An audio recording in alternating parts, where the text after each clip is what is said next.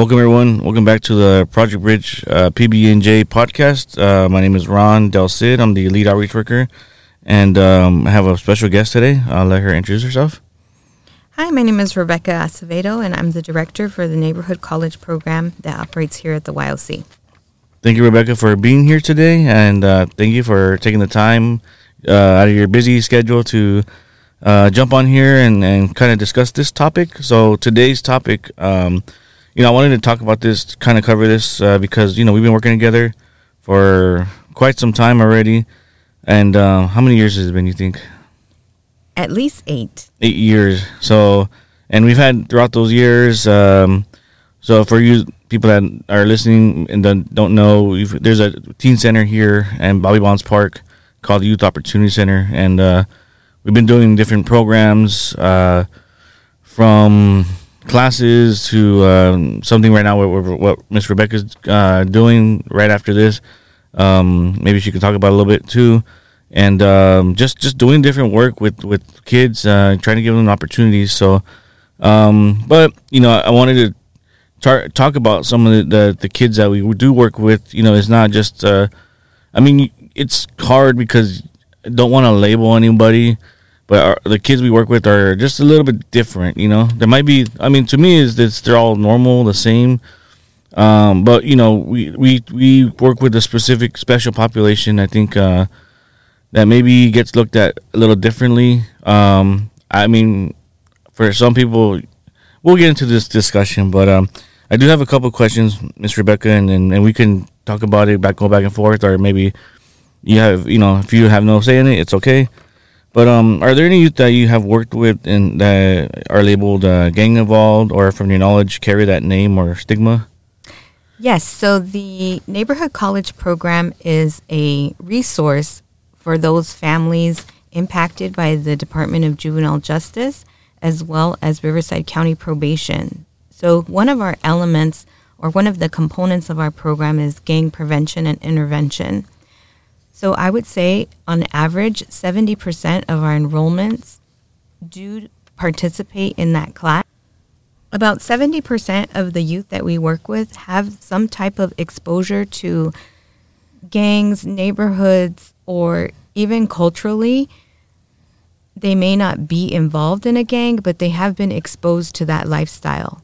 So, our component with that's built into neighborhood college is really to be able to address those concerns, but also to provide information and an awareness of what affiliation means and what how important it is to really align yourself with not only your community but what do you want out of life. Thank you, Rebecca. And uh, yes, there are a lot of uh, factors I believe that come into play into it. You know, um, a lot of these communities, uh, these these youth that we work with, um, you know, I feel like they're they're targeted, labeled. There's a lot of things going on. Um, to me, you know, it's it's it's it's a very special place. You know, um, the location we're at is is known as the, the East Side here in Riverside, but there's lots of kids that come through. Um, it's also known as like a safe space inside these doors. You know, we've had I've had worked with kids, and I'm sure you have too, Rebecca, from so many different uh, neighborhoods or areas. You know, and um, walks of life. You know, kids having kids having kids at a young age, and just so many things happening. You know, um, can you ten, can you kind of uh, touch on some of your experience working with uh, with this population? Absolutely. So, through the neighborhood college program, specifically here in the city of Riverside that we've been helping youth for the last eight years. So, here in the city of Riverside, we've been working with young people that are gang involved or gang exposed for the past eight years. But this has been a part of my life before I was even born. My father and brothers were gang members and suffered so many instances of prejudice as they were c- coming out. And it's just been a critical part of our program to be able to assist young people in not just leaving, but what's the plan? How do you get from A to B? And that's one of the things that we don't see addressed often enough in youth programs is for those young people that want to take a different path, that are ready to leave the neighborhood or move on in their life, how do you provide those stepping stones for them? And that's one of the things that speaks to the effectiveness of our program and why we have young people coming back to the center years later to speak with their mentor, to get resources, to even just let us know what's going on in their life is because they've made positive changes and totally have rearranged the direction in which they were going. Thank you, Rebecca. Um, yeah, I've been here 10 years and uh, everything you're saying uh, is true as far as, uh, you know, um, the kids coming back, um, you know, talking about the, the, the, the job I mean, I remember at one point there was kids that were 14 years old, 15, struggling with, uh, man, you know, drug addiction, or maybe um, didn't really feel like they had a stable home. Um, they come back later on throughout the years and come to find out, you know, now, now they have a family of their own, and they, they want to show you their their significant other or their kids, and, and they're kind of like, hey, look at, you know, I'm grown up now, and um, you know, it, it's it's crazy because we see different generations of that coming in and out of the the center, and um, most of them have probably been into the program or have done some part. You know, um, I remember first bringing uh, the youth to, to through neighborhood college, you know, and, and it was like a, a good resource because some of the kids had some exposure to like. Um, you know, they were either gotten a ticket or gotten arrested, or they had to do some type of community service hours or or classes, and and um, you know, it was just like a good fit, you know, with the with the team you had, and, and they were just very concerned and were willing to help uh, with anything at the you know, um, like Joe and Donna, you know, they kids still come and ask for them, um, asking how they're doing, and and I say, you know give me a second and make a phone call and and just just to say hi real quick, and you know and I know they, they never forget them. Um, but yeah, I mean, I think it's just it's something special, something that um, not well, I will always carry, but I think it's something special for the, for the teens, the youth that come through.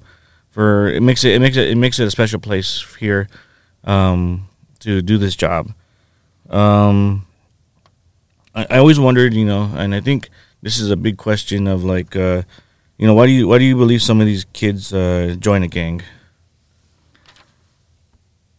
I think the data that we have collected shows that for the most part, young people are looking for a family.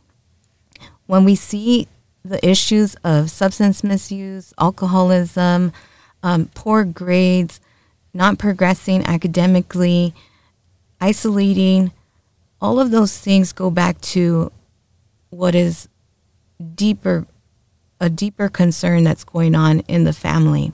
And especially culturally, we're brought up, you know, family over everything, family first.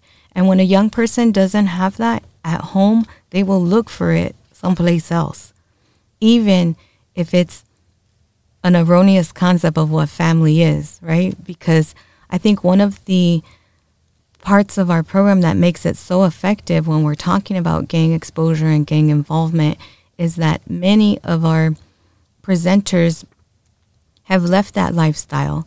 They are credentialed messengers. They've done it, they've been there, they got out, and they're successful. And now they're able to share not only their struggles in gang life, but their accomplishments and successes in leaving that lifestyle. And I've always wondered, uh, Rebecca, how do you get these uh, people that are that have, have lived their life um, that they that they've left and wanting to, you know, because I have a lot of friends too that you know are in and out of prison. They talk about you know doing, wanting to do this and that, and then you know some fall through, some follow follow through, and and and they want to make a change. Maybe they don't know how to, but you know how how do you you know, is there not that there's like secret formula or anything, but you know, how do you kind of get those guys and and girls, men and women, um, to just kind of do this this this this magical work? To be quite honest, I have never looked for anyone. they approach me. Um, I think that, like anything, if you're determined and you have it in your heart to help others, you will find a way. Our program is just one of many programs that have this component embedded. And I think the only test is time. A lot of times, like you said, the in and out, the revolving door, not everybody makes it. But when I encounter a young person or a you know man or woman that comes to me and says, "Hey, I want to be involved. I want to help people. I came out of this lifestyle and this is how I did it." For me, the test is always okay, how long have you been doing this? What's what's your rep, you know, back home? Are you, you know, do you still or do people still look at you when you're walking down the sidewalk? It really does take a lot of self-reflection because you're going to be pouring into a young person and so we want all of our volunteers, mentors and staff are fully vetted and have an established track record of doing well and exiting that lifestyle.